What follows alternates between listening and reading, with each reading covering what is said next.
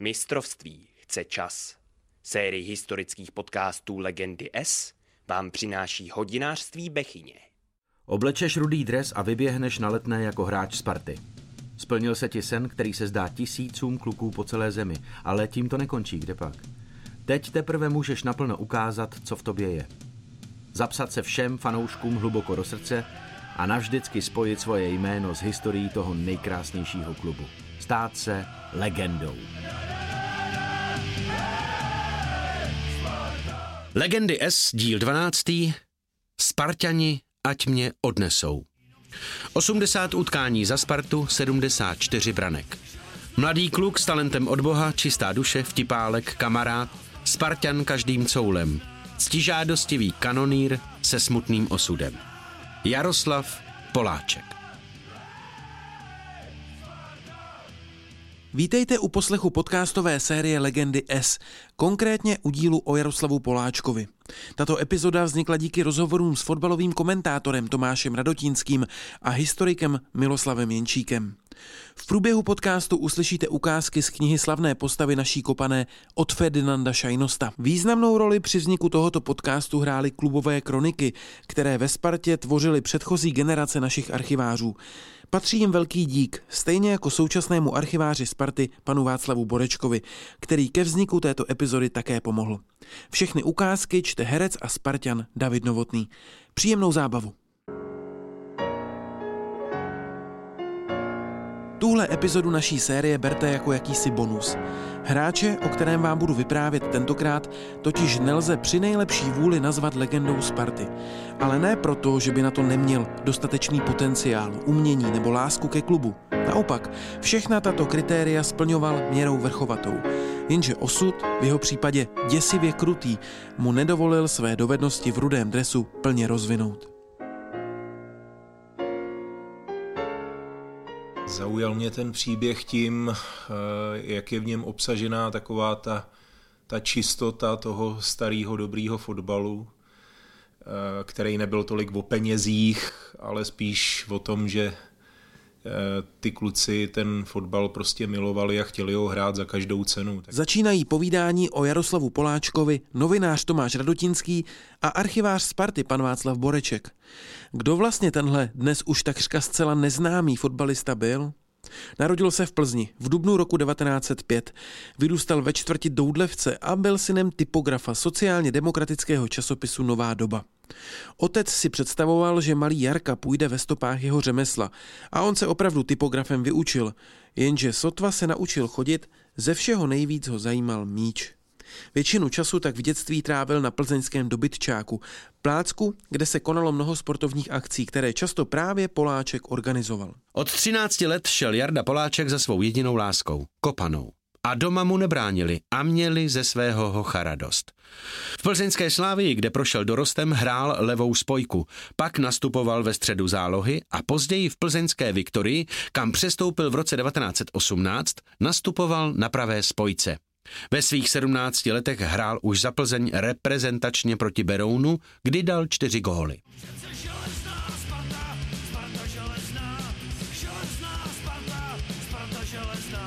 Ještě se zastavme u Poláčkova působení v dorostu Slávie Plzeň, protože o něm jsem v jedné ze spartianských kronik našel samostatný zápis, který jasně ukazuje, jak velkým talentem mladý hráč byl. V dorostu Slávie patřil v letech 1921 až 1922 k nejlepším hráčům. Svědčí o tom jeho bilance v dorosteneckém mistrovství, které Slávia vyhrála v roce 1921 se skóre 41-0 a v roce 1922 se skóre 24-1. Poláček měl takzvaný gólový instinkt a vtipně dovedl proměňovat i šance, z nichž mnohý jiný by byl nikdy branky nedocílil. Tak v zápase s českým lvem Beroun 18. června 1922 dal Poláček z 11 branek 6. 20. srpna proti Unionu Žižkov 5-0 byl střelcem tří branek a 24. září 1922 proti Nuselskému SK byl opět střelcem obou úspěchů svého mužstva. Poláček hrál v Plzni v době, kdy celé republice vládla železná Sparta. Mužstvo kolem Kádi nebo Jandy Očka vítězilo po celé zemi i v Evropě. A tak není divu, že srdce mladého fotbalisty se zamilovalo právě do rudého dresu. Toužil v něm jednou nastoupit a sen se mu měl splnit v roce 1924. V jeho kariéře byl rozhodující zápas Židenice Viktoria Plzeň v Brně, který domácí vyhráli 7-4. V poraženém týmu Viktorie předvedl Poláček tak skvělou hru, že člen spartianského výboru Švarc na něj upozornil a Poláček Milerát se stal posilou AC Sparta. Sparta ho tenkrát získala jako v podstatě v Praze neznámýho hráče, protože ty styky s tou Plzní tenkrát ještě nebyly dovíjaký, že jo. E, v ty plzeňský kluby už sice hráli ligu, ale jinak krom těch občasného ligového zápasu ty Viktorie nebo toho druhého ligového klubu toho SK, tak prostě jinak ty styky nebyly až nějaký dovíjak pravidelný.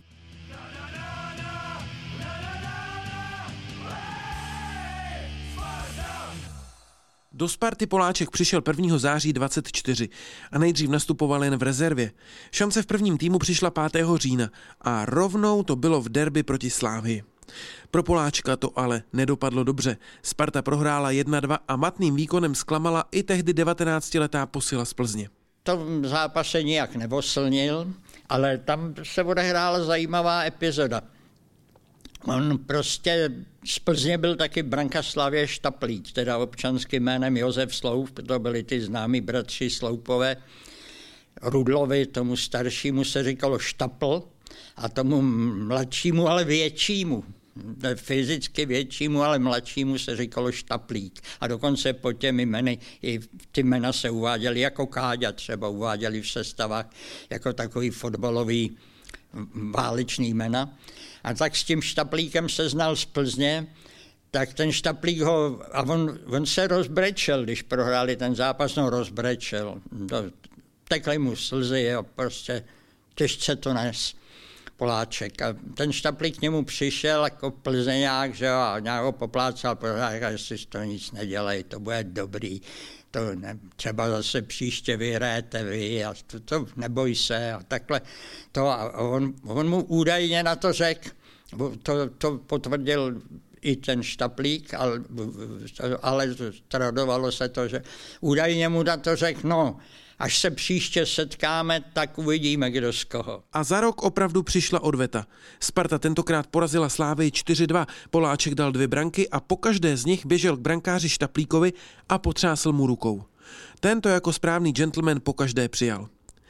V rozmezí onoho roku mezi těmi dvěma derby se z Poláčka stala důležitá postava Sparty. Na podzim 1924 po smolném duelu se Sláví se sice načas zase ocitl mimo obvyklý výběr na trávníku, ale postupně se do mužstva začlenil. On velice rychle Vlastně během jednoho roku se dá říct, během toho roku 25, protože přišel na podzim skoro na konci sezóny 24, on během toho roku dokázal sehrát za Spartu 20 ligových zápasů a v nich dali 21 gólů. A když budete počítat i různá přátelská utkání a poháry, dal Poláček v roce 1925 ve Spartě celkem 37 branek. Byl druhým nejlepším kanonírem týmu. Vezměte v potaz, že mu bylo pořád jen 20 let a dokázal se takto výrazně prosazovat ve Spartě plné zkušených borců. Prostě Sparta pro něj představovala nějakou vysněnou metu, na kterou nakonec dosáhnul a přestože byl tehdy velmi mladý, tak se relativně rychle chytil eh, po takových těch těžkých začátcích, kdy mu třeba předhazovali nějaký neúspěch, nějakou porážku, tak se do toho dostal, začal se prosazovat, začal dávat góly. Říká fotbalový komentátor Tomáš Radotínský. Takhle pak na Poláčka ve své knize vzpomínal tehdejší spartianský funkcionář Ferdinand Šajnost. Málo kdo se dovedl tak upřímně radovati z vítězství a z vlastního úspěchu, jako ten ctižádostivý plzeňský hoch. Kolikrát se stalo, že jsem předstíral, jako bych se na něho zlobil, jen proto, aby se snažil udobřit si mě v zápase velkým výkonem. A s jakou radostí ten hoch pak po každém takovém zápase ke mně přiběhl se slovy To ale byly buřty, teď už se snad na mne nezlobíte, teď už zas budeme spolu mluvit. Jednou v Zaragoze, kde Jarda vstřelil z šesti branek čtyři a po zápase mě vyhledal, prohodil jsem uznale. Hezké dvě branky si vstřelil, všechna čest. A Jarka okamžitě začal naříkat.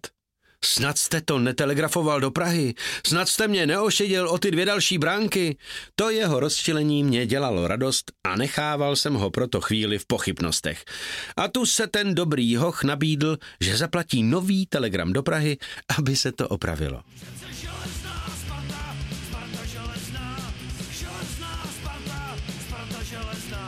Ještě chvíli u knihy Ferdinanda Šajnosta slavné postavy naší kopané zůstaňme, protože tam nacházíme i další rostomilou vzpomínku na jeho vzájemné špičkování s talentovaným fotbalistou. Jednou se zdálo, že Jarkova velká příležitost napálit Ferdáčka, jak se mi familiárně říkalo, přišla při jednom z fotbalových zájezdů. Chtěl mi dát čapíka. To byla taková společenská hra mezi fotbalisty. Navlhčí se místo na kalhotech spícího nebo dřímajícího a pak se na něj přiloží rozžhavená mince. Působí to pocit překvapení ve spánku, pocit, na který každý reaguje podle svého temperamentu.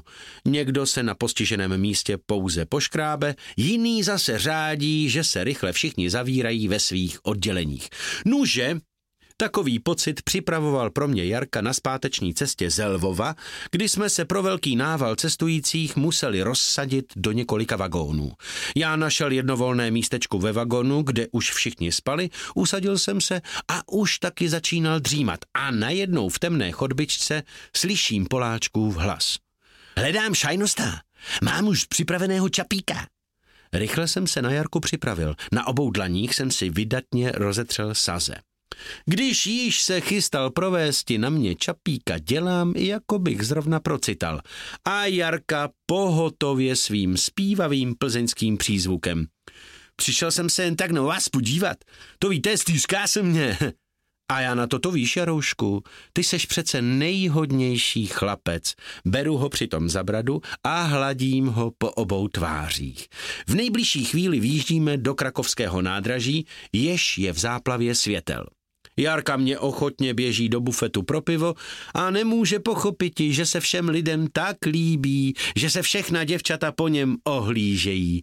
Byl černý jako mouřenín. Kromě toho, že byl Poláček veselým duchem týmu, byl ale v roce 1926 i klíčovou postavou na hřišti. V zápasech onoho roku nastřílel celkem 34 branek a byl třetím nejlepším střelcem týmu. Za sebou měl svůj debit v reprezentaci, kdy v neoficiálním utkání proti Polsku dal také svůj první gól. Pak nastoupil ještě v oficiálním duelu proti Maďarsku a v červenci 1926 byl ve výběru Prahy v utkání proti Barceloně. Brzy po tomto utkání odjížděla Sparta na slavný zájezd do Ameriky. Poláček měl původně ve výběru kvůli zranění i dalším spekulacím ohledně jeho budoucnosti chybět. 21. srpna 26 ale v časopise Sparta vyšla radostná zpráva. Poláček do Ameriky jede. Je zajímavé, že o Poláčkovi šířili se v poslední době v Praze zprávy, že do Ameriky nepojede a že vystoupil ze Sparty, ohlásil přestup do Vinohradského Rapidu, odkud prý půjde do Slávie. Jak patrno, tak byly tyto pověsti ovocem přání.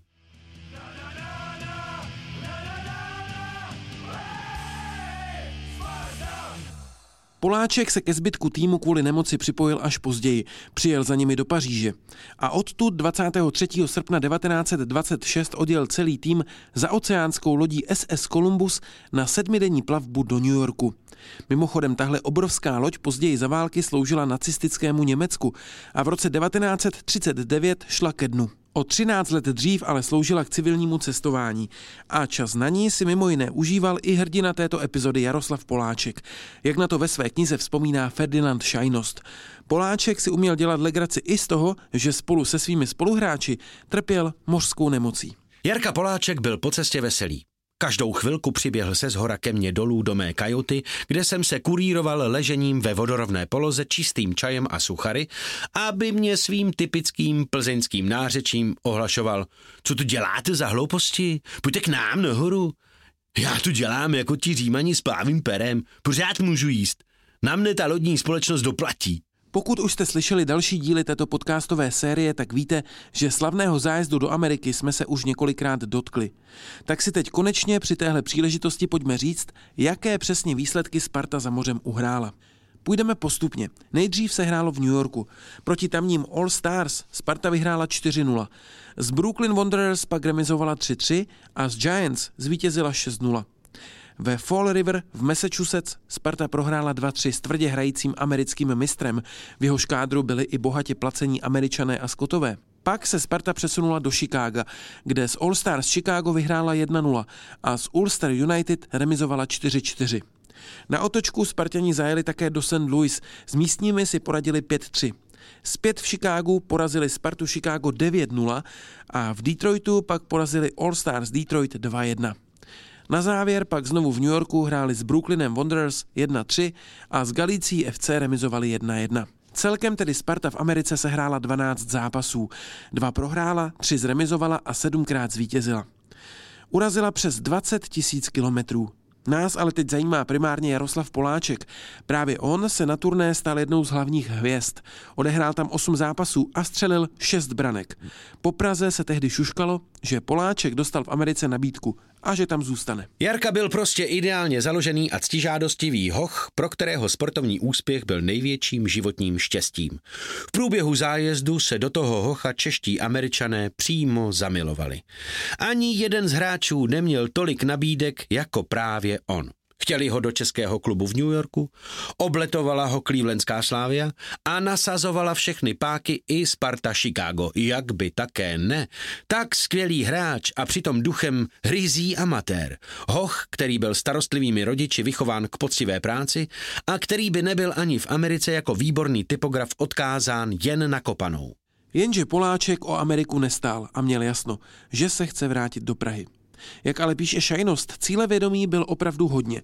Někdy mu dokonce přišlo, že mu okolí křivdí. Citujme opět z knihy bývalého spartianského funkcionáře. Měl dojem, ovšem neprávem, že já byl proti jeho účasti na zájezdu v Americe. Později se přesvědčil o opaku, ale na začátku amerického turném nepodezříval ze zaujatosti. Jednou v Clevelandu, kde bylo ve zvyku po obědě vždy si zdřímnouti, vstoupí ke mně předseda Fanta a nemůže pro smích ani mluviti. Jestli pak víš, co jsem měl právě za návštěvu. Byl u mne Jarda Poláček a povídá, pane předsedo, mám k vám velkou prozbu. Pan Šajnost je proti mně zaujat a tak bych vás prosil, abyste mne zrovna hodně chválil ve svých referátech, co posíláte do Prahy. A já vám zase pomůžu nosit kuvry.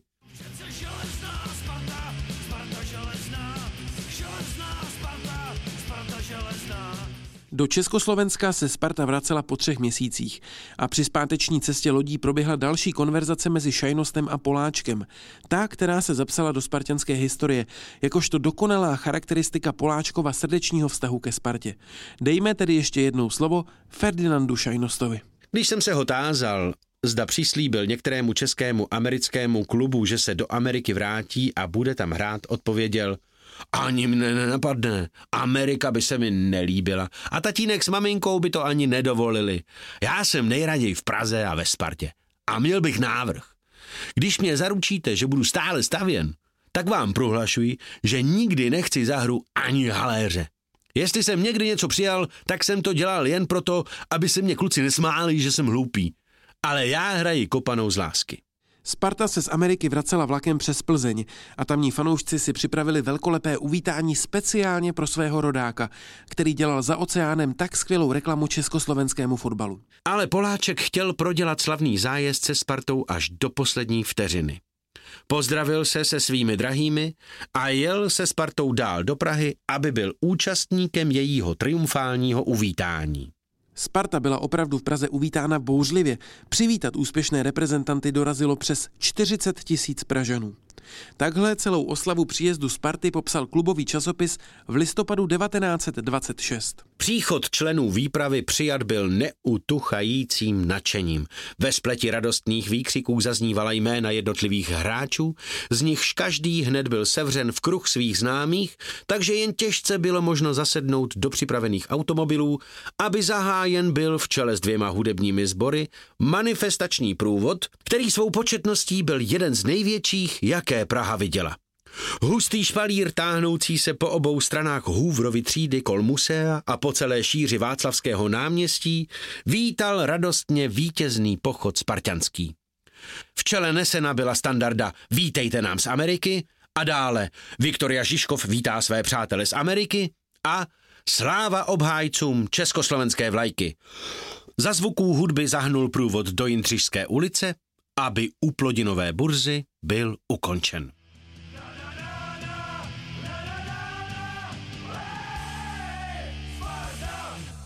Stále ještě mladá Československá republika si prostě dobře uvědomovala, jakou propagační službu výprava Spartanů za oceán měla.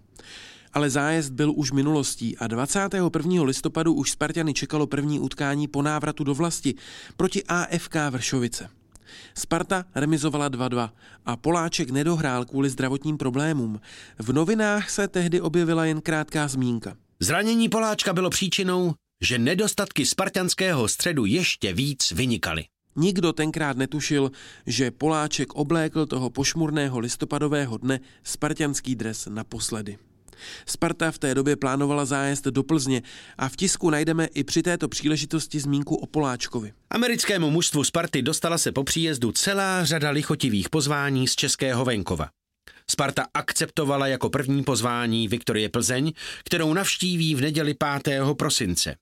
Přirozeně, že v Plzni bude hrát Poláček, plzeňský domorodec a odchovanec Viktorie. Start Sparty v Plzni bude největší sportovní událostí v letošním roce na Českém západě. Jenže mladý fotbalista měl v prosinci úplně jiné myšlenky, než hrát fotbal. Zdravotní problémy se zhoršovaly. Nejen, že nenastupoval do utkání, ale odjel i z Prahy domů k rodičům. Den před štědrým dnem 1926 nařídil ošetřující lékař převoz do plzeňské nemocnice. Poláček trpěl oboustraným zánětem ledvin a v období vánočních svátků bojoval o život. Bohužel 7. ledna se v klubových novinách objevila krutá zvěst. Jaroslav Poláček mrtev. Konáme tímto smutnou povinnost oznamujíce členstvu AC Sparta a československé sportovní veřejnosti, že Jaroslav Poláček, hráč ligového mužstva, zemřel v Plzni 5. ledna v mladém věku 21 let. Československý sport ztrácí jednoho ze svých nejlepších borců a tím více želí jeho skonu AC Sparta. Byl hráčem velkých kvalit a skvělé budoucnosti, kterou bohužel přerval neúprosný osud. Byl dobrým Spartanem a kamarádem. Bojoval vždy poctivě pro vítězství klubových barev, rovněž jako reprezentant v mezinárodních zápasech. Jaroslav Poláček vzpomínal na svou Spartu i v nejkritičtější chvíli života a jeho posledním přáním bylo pochovejte mě ve spartanském dresu a spartané ať mě odnesou. Druhého dne se v Plzni konal velkolepý pohřeb hráče, který ještě před pár měsíci zářil na turné v Americe a měl nabídky na přesídlení za oceán. Všechny odmítl, aby mohl hrát za svou milovanou Spartu. Klidně i zadarmo. Ale dopadlo to úplně jinak. V sobotu 8. ledna vyšel z plzeňské nemocnice pohřební průvod, jakého snad Plzeň ještě neviděla. Poslední cesta Jardy Poláčka byla ohromným projevem lásky a smutku. Malý dobrý Poláček byl pochován s pětou, která jde ze srdce a podmaňuje. Tisíce lidí šlo v průvodu a tisíce hlav stálo ve špalíru. Tak odcházejí slavní a mocní tohoto světa. Ze Sparty do Plzně dorazil celý výbor klubu, hráči ligového mužstva a přes 100 dalších členů klubu. Smuteční kytice zaslali například hráči Žižkova, Rapidu Praha, Viktorie Plzeň, Slávie Plzeň, personál Gregorovy tiskárny, kde byl Poláček zaměstnaný, anebo Vlasta Burian. Když už se mu nedostalo toho velkolepého přivítání po tom návratu z té Ameriky, tak měl neuvěřitelný pohřeb v Plzni, kde prostě pochodovala, pochodovala čestná smuteční rota toho slavného plzeňského 35. pluku a jeho kapela hrála ty, ty pohřební pochody, kde šli zástupci města, kde šli zástupci všech plzeňských klubů v dresech, Spartani podle toho pohřebního vozu z rakví šli Spartani, takový špalír, že jo. Jarka Poláček odešel ve spartanském dresu s fotografií svého mužstva a s odznakem svého klubu v nehybných rukou. Rakev byla uzavřena, hráči Sparty ji zahalili spartanskou vlajkou a vynesli do pohřebního vozu, kolem něhož utvořili pak pohyblivý špalír. Smuteční průvod Plzní na ústřední hřbitov trval přes půl druhé hodiny a u hřbitova čekali další veliké zástupy obecenstva. Za AC Spartu rozloučil se s Poláčkem předseda Saxl, za hráče kapitán Káďa. Bylo to tklivé loučení. Hudba zahrála národní hymnu, a našeho drahého Poláčka přijala ve svou náruč velká věčnost.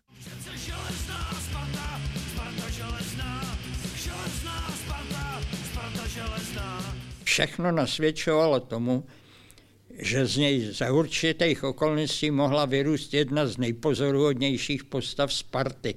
Pozoruhodná postava to bylo i tak, ta jeho krátká kariéra byla opravdu oslnivá. Jako mě už jako co, za tu dobu, co se tím fotbalem a hokejem teda celý život takhle zabývám v těch historických souvislostech, tak už jsem zažil spoustu, nebo zažil, vnímám spoustu příběhů, kde opravdu se ta kariéra stejně nějak divně zlomila třeba. Takže bych si netroufal třeba prohlásit jednoznačně, že nebejt toho jeho smrtelného onemocnění, takže by se byl stal velkou zářivou eh, hvězdou Sparty, ale naprosto určitě k tomu měl nakročeno. Naprosto určitě k tomu měl všechny předpoklady. To, je tak, to se tak asi, myslím, říct dá a, a může.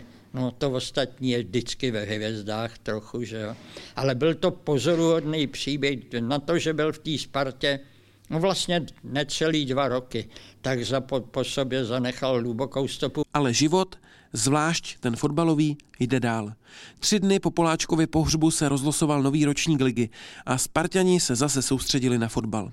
Ještě pár týdnů se psalo, že Poláček Spartě při kombinaci na hřišti chybí. Možná i proto patřil přelom 20. a 30. let nikoli v Spartě, ale Slávii. Dnes už málo kdo tuší, kdo to byl Jaroslav Poláček, jak vroucně toužil hrát za Spartu a jak krutý osud mu byl nadělený. Proto vznikl tenhle závěrečný díl první řady naší série Legendy S, abychom ukázali, že slib, který Sparta Poláčkovi po jeho smrti dala, stále platí. AC Sparta ztrácí v Jaroslavu Poláčkovi vynikajícího hráče a vzorného sportovce, který do poslední chvíle vzpomínal na svůj klub. Budeme ho vždy vděčně vzpomínati a nikdy na něj nezapomeneme.